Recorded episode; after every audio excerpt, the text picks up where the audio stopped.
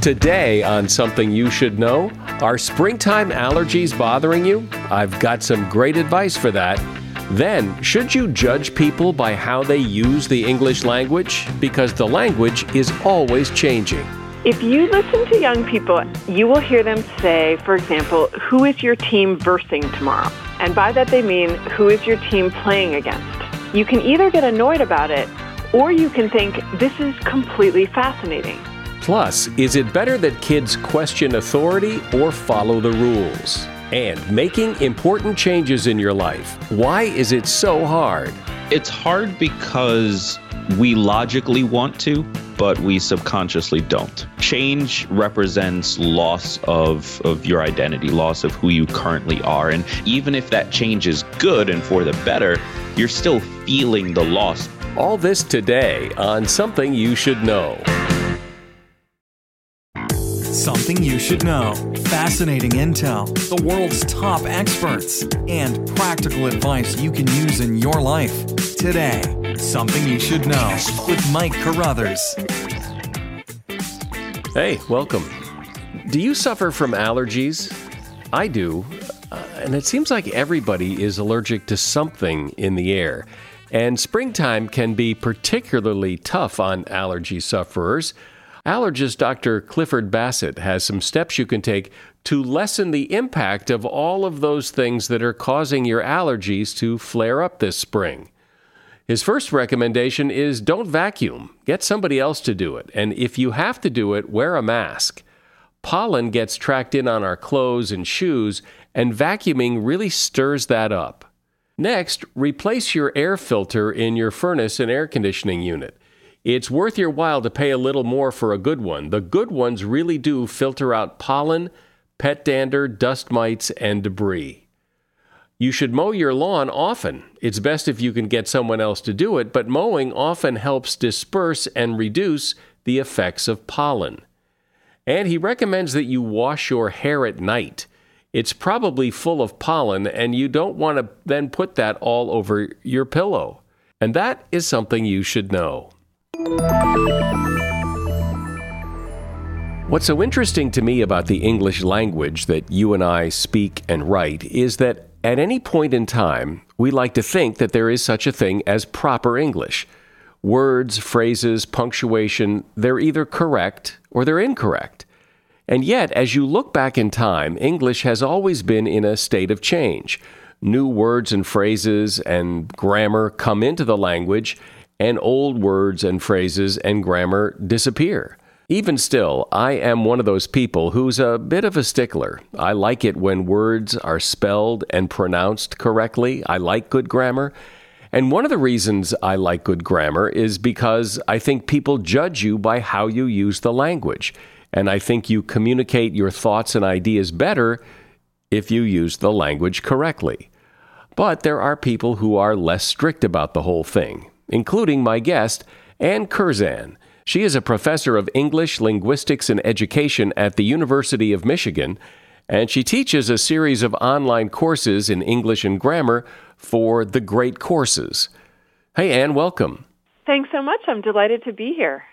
Now, I know there are people who are concerned about English. The phrase you often hear is that someone has butchered the English language that as English seems to change, it seems to change for the worse. Do you agree? I am delighted to report, as a linguist, that English is fine, despite the rumors to the contrary that terrible things are happening. What I love about that is that if you go back 100 years and you see what people were complaining about in English that they thought was terrible, for example, people didn't like the verb donate when it came in, or Ben Franklin thought that when the noun notice became the verb notice, that was horrible. And we look at that and we think, what is their problem? And I try to keep that perspective when people are saying to me, I hate it when young people are using this slang word. One of the new ones is young people who are using the verb verse and I can explain that if you want me to, but people will say, this is terrible. And I say, you know, in 50 years, we're going to look really quaint that we thought that was a bad thing. How do they use wor- verse that is so objectionable? If you listen to young people, and this seems to be happening across the United States, you will hear them say, for example, who is your team versing tomorrow? And by that they mean, who is your team playing against? And if you think about what kids have done, you can either get annoyed about it or you can think, this is completely fascinating. Because if you think about the Yankees versus the Dodgers or Serena versus Venus Williams, if you just hear that, that sounds a lot like tonight, Serena plays Venus. And if versus is a verb, well, then you can have versed people. You can ask, who are you versing? In other words, kids have taken this Latin versus and reinterpreted it as a verb. But aren't there things that bother you? Are, is it all just all okay, and one day we'll all just be saying that? Or do, do you know what really bothers me is when people say realtor, especially realtors when they say realtor. There's only two syllables in the word, word, but a lot of people make it three.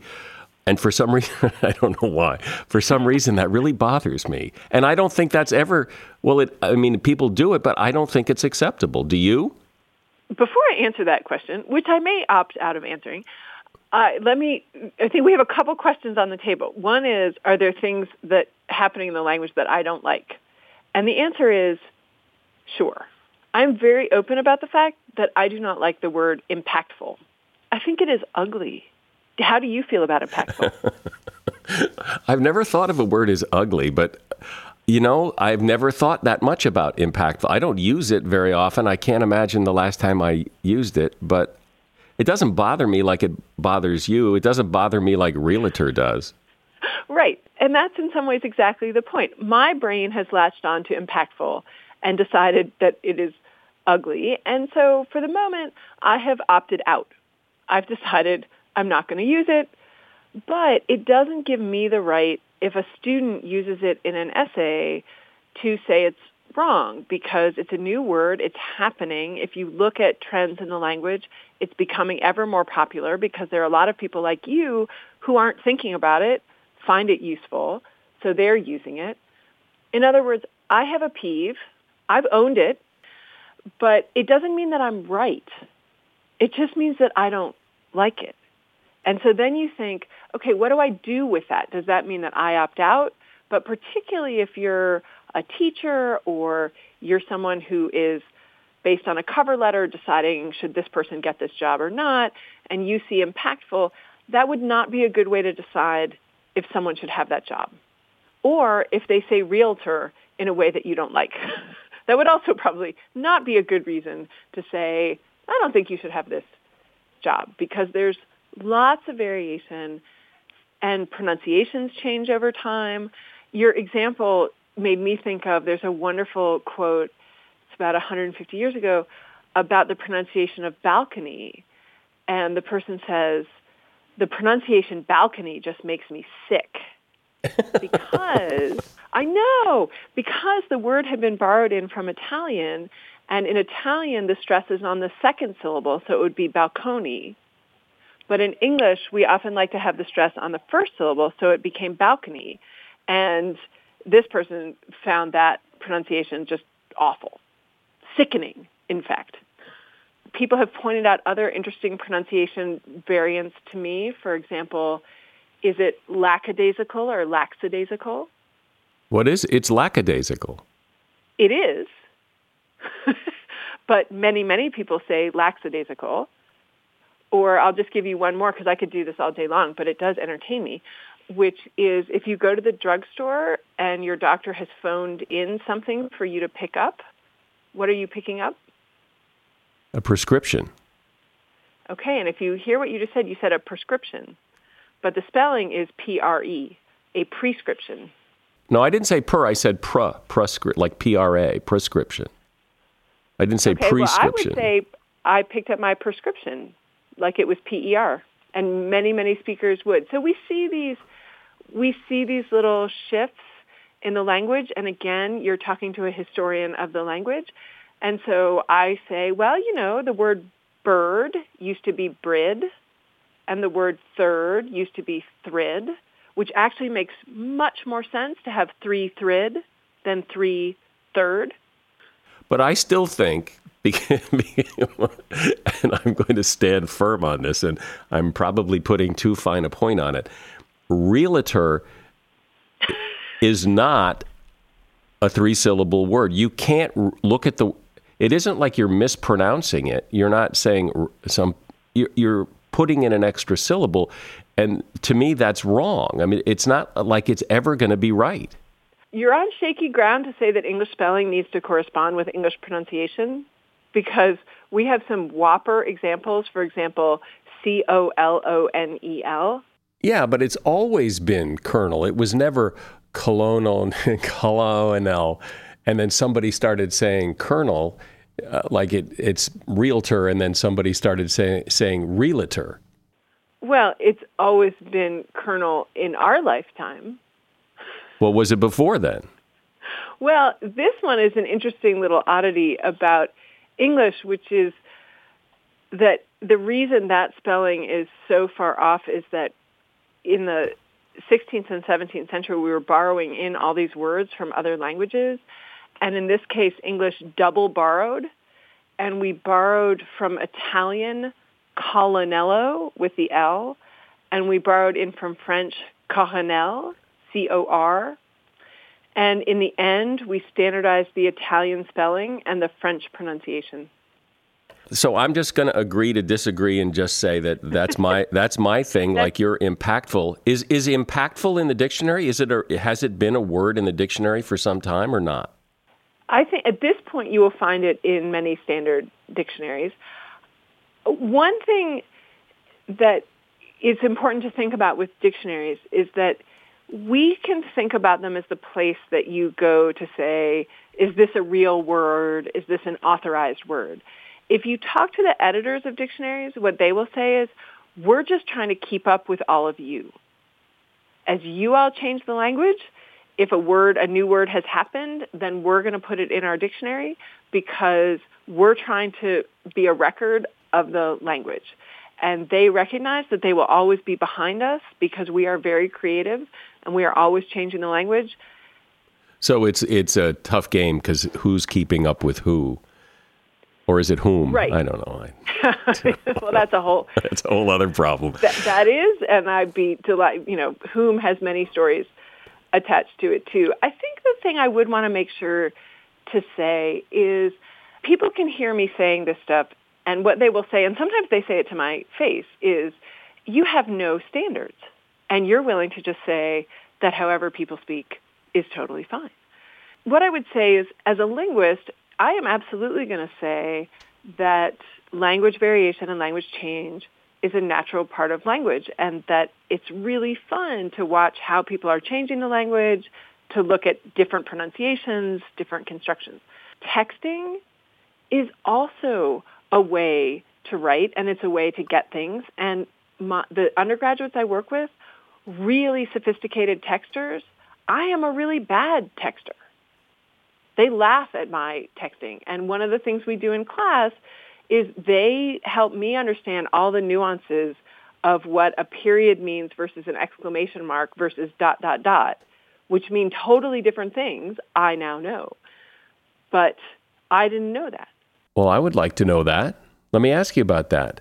First, though, let me remind people that I am speaking with Anne Curzan. She is a professor of English, linguistics, and education at the University of Michigan, and she teaches a series of online courses in English and grammar for the Great Courses. If you have to hire someone, what's the best way? Referrals? Well, maybe that could work. But just because somebody knows somebody who knows you doesn't necessarily mean they're qualified. Or you could pull out that file of random resumes that came in during the last six months. Maybe there's somebody in there. Maybe. Now, I, if you're hiring, you need Indeed.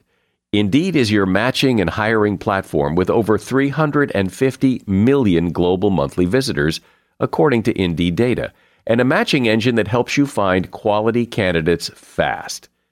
As a business owner, I've found that hiring the right people, well, there's just nothing more important. Don't leave it to chance or a referral or a random resume. Use Indeed. In the minute I've been talking to you, 23 hires were made on Indeed, according to Indeed data worldwide. Indeed's matching engine is constantly learning from your preferences. So the more you use Indeed, the better it gets. And listeners of this show will get a $75 sponsored job credit to get your jobs more visibility at Indeed.com slash something. Just go to Indeed.com slash something right now and support this show by saying you heard about Indeed on Something You Should Know. Indeed.com slash something. Terms and conditions apply. Need to hire? Oh, you need Indeed. As a listener to something you should know, I can only assume that you are someone who likes to learn about new and interesting things and bring more knowledge to work for you in your everyday life. I mean, that's kind of what something you should know is all about. And so I want to invite you to listen to another podcast called TED Talks Daily. Now, you know about TED Talks, right? Many of the guests on Something You Should Know have done TED Talks. Well, you see, TED Talks Daily is a podcast that brings you a new TED Talk every weekday in less than 15 minutes. Join host Elise Hu. She goes beyond the headlines so you can hear about the big ideas shaping our future. Learn about things like sustainable fashion, embracing your entrepreneurial spirit, the future of robotics, and so much more. Like I said, if you like this podcast, something you should know, I'm pretty sure you're going to like TED Talks Daily. And you get TED Talks Daily wherever you get your podcasts. All right, so tell me the difference between, in a text, the difference between a period, an exclamation mark, and dot, dot, dot. Oh, so this is great. For young people when they're texting each other, if we imagine a text that just has the two letters OK. If you just send OK with no punctuation, that would be the equivalent of a neutral, sort of like OK, capturing that tone. If you type OK with a period, this is serious, potentially angry. And if you type OK dot dot dot, that would be the skeptical OK, like, okay, I don't really know what you're talking about, or I think it's a bad idea. What that captures is that what young people have done with texting, you know, they're texting a lot. They don't have facial expression. They don't have tone. But, and therefore, as we all know, lots of miscommunication can happen, which I would guess has happened to you. It certainly happened to me. Sure, where right, right. someone, you know, gets your tone wrong. So what young people have done is they have, I like to use the verb repurpose. They have repurposed punctuation to help capture tone, to capture serious tone, or the exclamation mark, which is to express excitement or happiness. And it's also why people are using emoticons and emojis, smiley faces, winky faces, the JK to say just kidding, is that we're trying to use aspects of written language and imagery to do the work that we have when we talk to another person of hearing their tone of voice, seeing that they're smiling, seeing that they're nodding their head, which is really useful context, and your people are trying to recreate that on texting. Don't you think, back to when you said that people sometimes accuse you of not having any standards, that in fact there is especially in the professional world, there is a correct English. And if you go in and use slang, maybe that's fine, but people judge that. When you say, let me ask you a question, people judge that. So the first thing I want to say is I would not use the word correct. You said there is a correct English. There are formal varieties of English, less formal varieties of English. There are standardized varieties of English.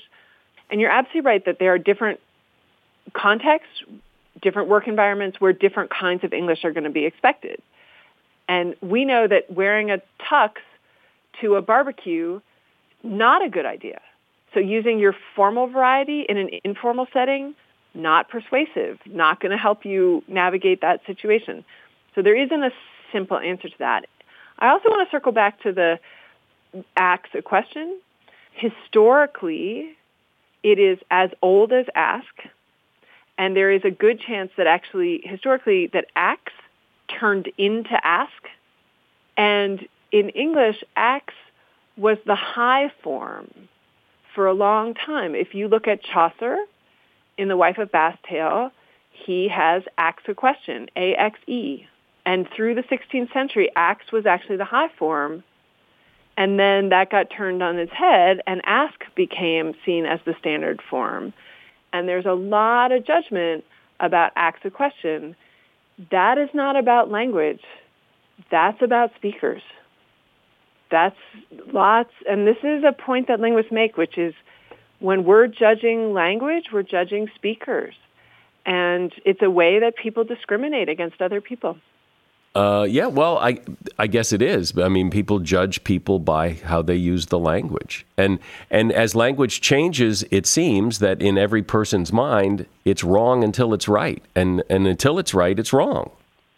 So yeah, so part of that can be it's a new form and I judge it, and others can be it's a form used by a group of people, and I've decided that their language is not as correct. Right, right. There's nothing about if you take the form axe, there's nothing about that pronunciation that is wrong in any linguistic sense. There's nothing wrong with it. You have the S and the K changed places. And one of the examples that I will sometimes give is if you look on a keyboard, if you hit Shift 8, there's a little star thing. And I don't know how you pronounce that word. Asterisk. Uh, I'm sorry, asterisk. Okay, well, so two things just happened there. In, at first, you said asterisk without an S, and then you said asterisk with an S. Asterisk is how it's spelled. I actually, if I'm not monitoring my speech very carefully, I will say asterisk. My K and S, it's not that I've dropped the S, my K and S have changed places. Much the way that ask and ax, you have a K and an S that have changed places. But people don't judge me harshly, as far as I know, when I say asterisk. Well, but linguistics aside, in the real world, people do make judgments about how people speak. They make judgments about people's accents. They make ju- uh, judgments about people's uh, pronunciation. They just do. That's what people do. And to not like that is fine, but but that doesn't mean it doesn't happen. Yes, I want people to know. Well, I want people to know a couple things. One is you may get judged if you say axe the other thing that I want the people who are judging is to say that is discriminatory. That to judge people for saying ax instead of ask, you shouldn't do that. So it, for me, it goes both ways. One way, you put all the burden on the speaker who is using a non-standard form or a new form and say, you need to accommodate. You need to accommodate the prejudices out there of what people think are right and wrong. And certainly it is helpful to know that so you can navigate the world. But I'm not willing to stop there. I also want to say for all of us who have our peeves, we also need to educate ourselves so that we aren't judging people unfairly for things we shouldn't be judging them for. Well, but that's unfair according to you. But if people are going to say ax instead of ask, they're essentially trying to change the language. And change like this never comes without conflict and struggle and pushback. So if you're going to try to change the language, you're going to get pushback from it. You may win, but you're still going to get people who don't approve, and that's and that just is. There is one change going on right now in the language uh, that's happening seemingly quickly is the gender neutrality of the language. Do you think that will stick and that that will work? It already has worked. I've actually done research on this. If you look at, for example, on an airplane, we talk about flight attendants. When you look at who fights fires, it's firefighters. Who drives the car with the siren, it's a police officer. That we actually have already, in strikingly successful ways, created gender neutral language. And often it wasn't with person that for, you know, people were thinking it was going to be a chairperson. Well, it's not usually a chairperson. It's just a chair. So we've decided to have the chair of the committee and to have a flight attendant. Um, the one, there is a person word which is spokesperson. You'll hear that. Uh, but we have mail carriers. It's interesting to look around. We have actually found a lot of gender neutral options in the language for professions. Are there any that don't seem to be budging? Freshmen. Yeah, right. But I actually, here at the University of Michigan, a lot of us are now using first year. Well, this is fun, and, and as you might be able to tell, I'm a fan of the English language and what people do or don't do to it. So I enjoy the conversation. Anne Curzan has been my guest. She's a professor of English, linguistics, and education at the University of Michigan, and she teaches a series of online courses in English and grammar for the Great Courses. And there's a link to her Great Courses page in the show notes for this episode. Thanks, Anne. Thanks, Mike. This is a really fun conversation. Isn't it interesting and frustrating how it is so difficult to make changes in your life? And the bigger the change, it seems, the harder it is to make it. Even if it's the best thing you could possibly do for yourself, making a change is difficult. Well, maybe there is a better way to approach change that can make it a little easier and more manageable. That is something Gregg Clunis has spent a lot of time studying.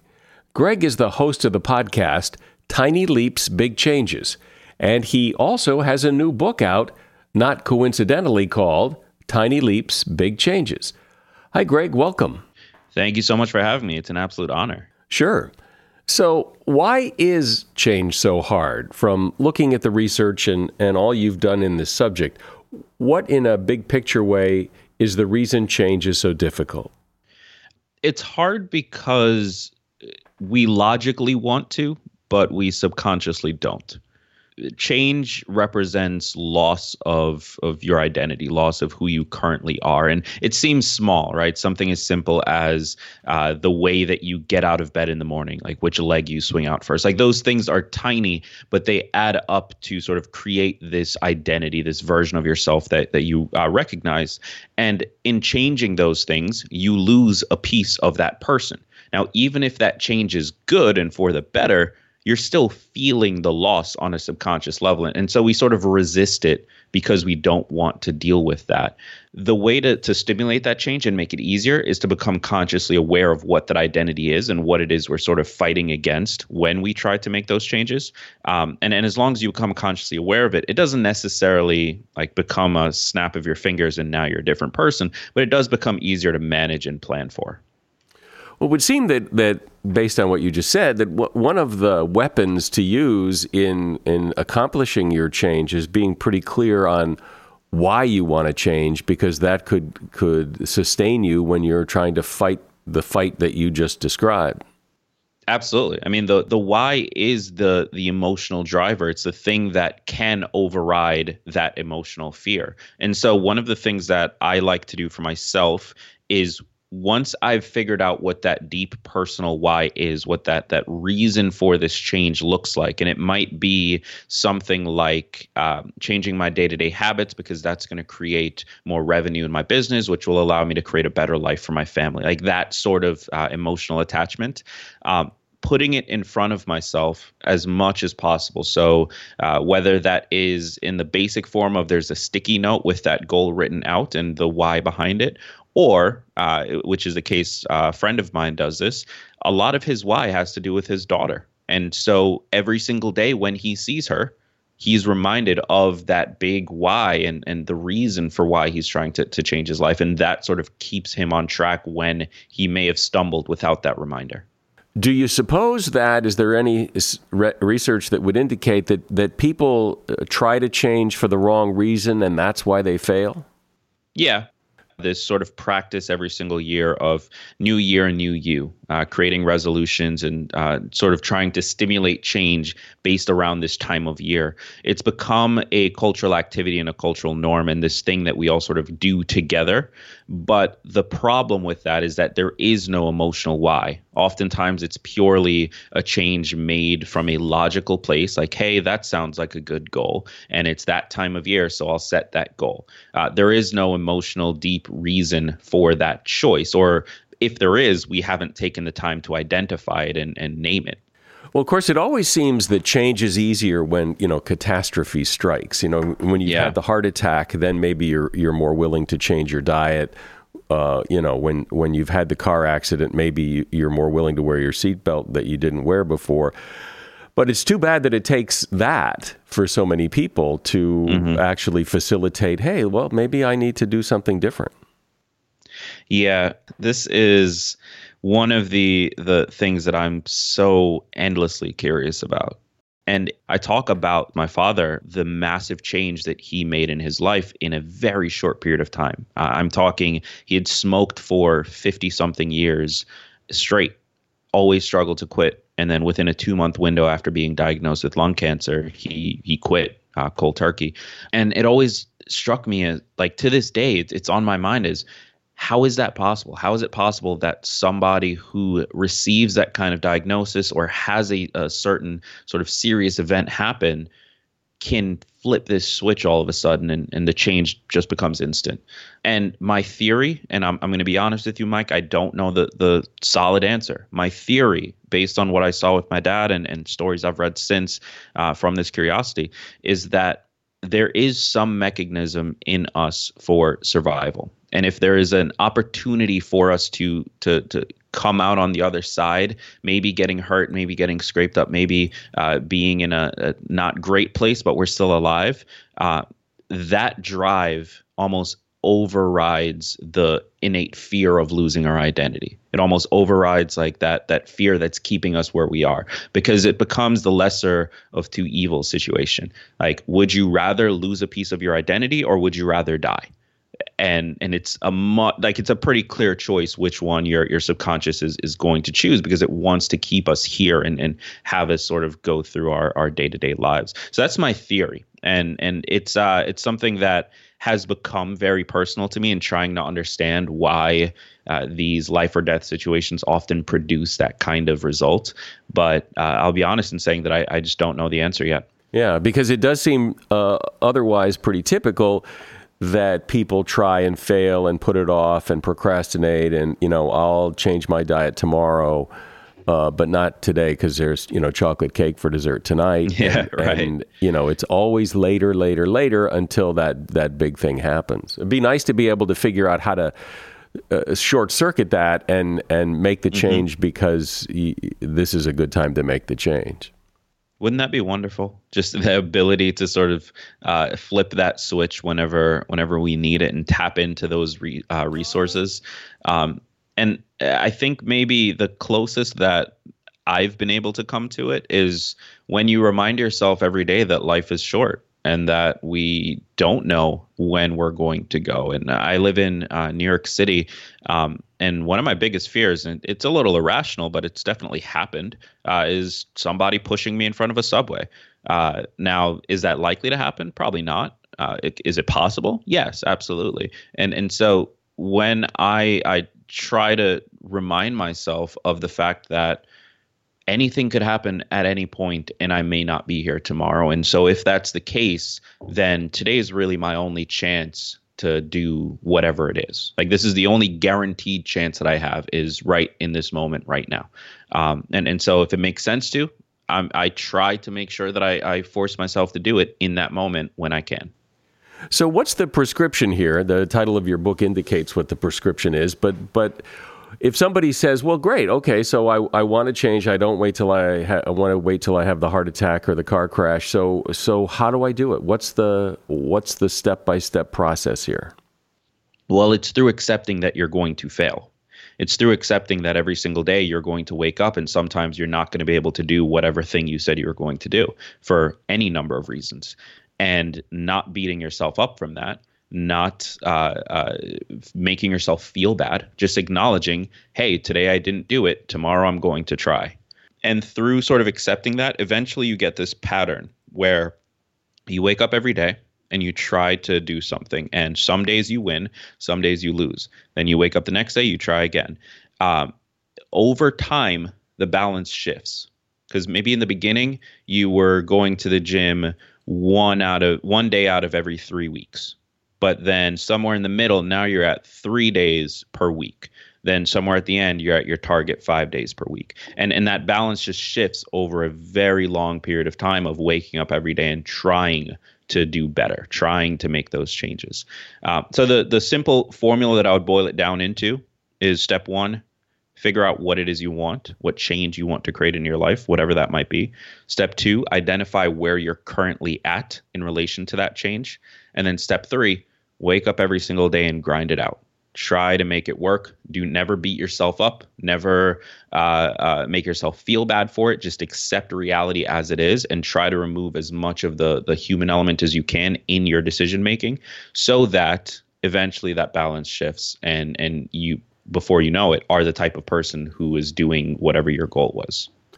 What about uh, changes that you know maybe not so life and death changes, but you want to be a writer? but you never mm-hmm. find your you never seem to find time to sit down and write. And and at some point maybe maybe it's time to decide, you know what, maybe this isn't for me. So I would say that it's only ever time to decide that if you genuinely don't like it anymore. Um, outside of that, I see no reason why uh, you uh, you would ever need to make that decision. So here's what I mean by that. Let's plug it that goal into the formula. So step one, you want to be a writer. Cool, you've got that figured out. Step two, you do an honest audit of what your life looks like. I would argue that even if it's only three minutes a day, everyone can find some amount of time because there is not a single human on this planet, at least not that I know of, who is using every single second of every single day, constantly, always, forever. Now, with technology around us, we can find a minute when we're in the bathroom, a minute when we're walking in and out of the office, a minute here and there where we can jot out three words or five words or 10 words. The problem isn't that we can't find the time to write, it's that we feel silly for doing the small things. We feel silly for opening up our notepad and just writing a single word but that's how you start the process. That's how you get to the point where now you're starting to prioritize it. Now you're maybe pushing off going out to dinner with your friends because you want to spend that hour writing instead and you're doing that once every other week. Like those sacrifices do need to be made eventually, but the only way you get to that place where you're willing to make them is by first starting to gain the identity of being a writer. And you do that by finding those tiny little moments where you're prioritizing it for a minute. You're prior- prioritizing it for that 30 second elevator ride, like whatever it is. There are these moments in your life that you're just not using. Um, and and the other cool part about this is that a minute 12 times a day is still 12 minutes, even if it's broken up. A minute here and there, 60 times a day is still an hour, even if it's broken up. But there are things that people say they want to do. I mean, mm-hmm. how many times since you you have a podcast and you tell people and they go, "Yeah, I, I'd like to do a podcast." They're never going to do a podcast. They they they right. they say they are, but they never are. So it's on their list of things to do that they never ever get to. It's not that they if they had a minute to take out in the elevator, they're still not going to do anything. So, at what point right. do you say, all right, let's cross this off the list because it's weighing me down? I, I, really don't plan to do this. And mm-hmm. let's be honest and let's move on. Yeah. And so that goes back to step one deciding what you actually want. What, what change do you actually want to uh, create in your life? Now, I'm personally, and this is just what has worked for me, I'm a big fan of trying every single thing that I'm interested in and then throwing it out the minute I, I have the taste for it, the experience for it. Uh, podcasting is something that for a very long time I thought seemed silly. Uh, it's only four or five years ago that I decided to try it and fell in love with it and it became a, a, a, great source of expression for me so i would say that if you're that type of person who just feels the need to try everything, then go down the list and try everything and make that decision quickly as far as do I like this, do I not, and am I going to keep doing it or not. If you're the other type of person who has that ever extending list of things that you'd theoretically be interested in, then you do have to sort of prioritize well, what is it that I actually want? What are you naturally doing and and what is your your what are you constantly thinking about on a day to day basis when you have those moments? Uh, and anything that isn't in that category gets pushed off the list or pushed onto a maybe one day list. So I have this theory about goals and change and things because I've seen it happen so many times where people have an idea. They want to do something. They're going to change something or make something or invent something or do whatever it is they say they're going to do. And they start the process and then it stops before it gets mm-hmm. anywhere. Mm-hmm. And I my theory is that sometimes people do that because they don't really want to know whether or not it's a good idea or not. So they leave yeah. it in that halfway limbo place where they're working on it. They're not doing really doing much of anything, but it never gets to the point where someone can say no. And that way it just mm-hmm. lives in their head and it lives in their imagination as the what if the, the world will be wonderful when this is done, but it'll never be done. What if it feels really good? It feels way better than having to face the reality of maybe you're not as good as you thought. Uh, and and as a personal example, I've I spent a lot of time doing this in my business, like having that thought process of uh, you know, I could be doing X amount in revenue. Like I know what to do for it. Uh, I'm just not prioritizing it right now, or I'm just, uh, you know, building it right now, or whatever excuse I'd come up with. Um, and I had to sit down and analyze that and realize, well, if I'm so capable, why am I not doing it? Well, it's because I'm afraid of finding out what that maybe I'm not that capable. Like I'm afraid of of actually putting it out into the world and getting punched in the face and realizing, oh, well, I'm not as good as I thought. Uh, and I, I think that it comes back to sort of where we started this conversation of there is a fear of losing that identity. There, there is a fear of feeling like you're good enough to accomplish something and then having to face the reality of maybe you're not. Right. And uh, so maybe it's just a difference in personality because I'm not one of those people typically. I would rather find out. I would rather not look back and wonder what if because I never tried it and regret not trying it. I'd at least like to know that I gave it a shot and yeah, it didn't work, but at least I tried. It's interesting because I find that every successful person that I've spoken to has given that same answer. Uh, for I and I'm I'm curious, uh, and I'd love to to turn the tables on you a little bit here, where that that comes from. Like, why regret? Why is that the big driver? Hmm. I don't know that I can explain it other than to say that it's just part of who I am. It's part of my makeup, my personality that I just don't want to not know I don't want to regret, so I'll try things, and that's just who I am. No, that's that that actually uh, tells me quite a lot. Because I mean, I guess if you really look at it, it is scary. Because what if can never be reversed, right? Like it, it's a final, uh, like you didn't do it in that moment, and so for the rest of your life, you have to wonder what if, and it's just sitting on your mind, and it's it's it's uh, this massive weight on you. But like I said, that is that is an answer virtually every successful person I've spoken to as a mentor or as a friend has given that as one of their reasons. Um, it, it's just fascinating to, to keep hearing it over and over again. Well, there's no doubt that change is hard, whether you're trying to accomplish a goal or whether you're trying to eliminate something out of your life. But I think you, you've helped to clarify the process and perhaps make it a little easier. Gregg Clunis has been my guest. His book is Tiny Leaps, Big Changes. His podcast is also called Tiny Leaps, Big Changes. There is a link to his book and a link to his podcast in the show notes. Thanks, Gregg. Well, listen, thank you so much for having me. So, is it better for kids to question authority or should they follow the rules? Well, there certainly is a lot to be said for doing what you're told, but there may be a downside to being a rule follower.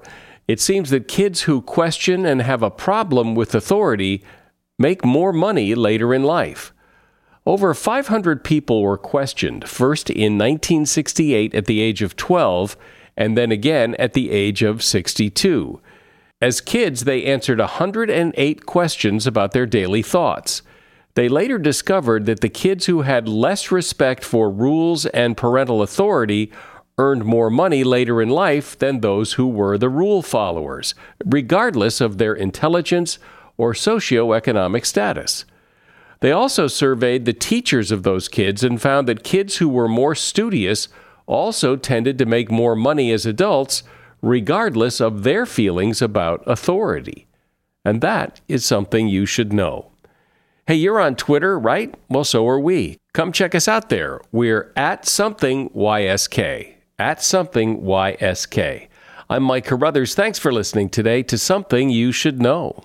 The BiggerPockets portfolio of podcasts are worthy of your investment. We're having a real conversation as real real estate investors. New episodes available every day. It's important to buy where it makes money and not necessarily where you want to travel to. BiggerPockets, On the Market, Rookie Real Estate, or Money Podcast. The purpose of flipping is to create more cash so then you can reinvest into other types of properties. The BiggerPockets Podcast on YouTube or wherever you listen.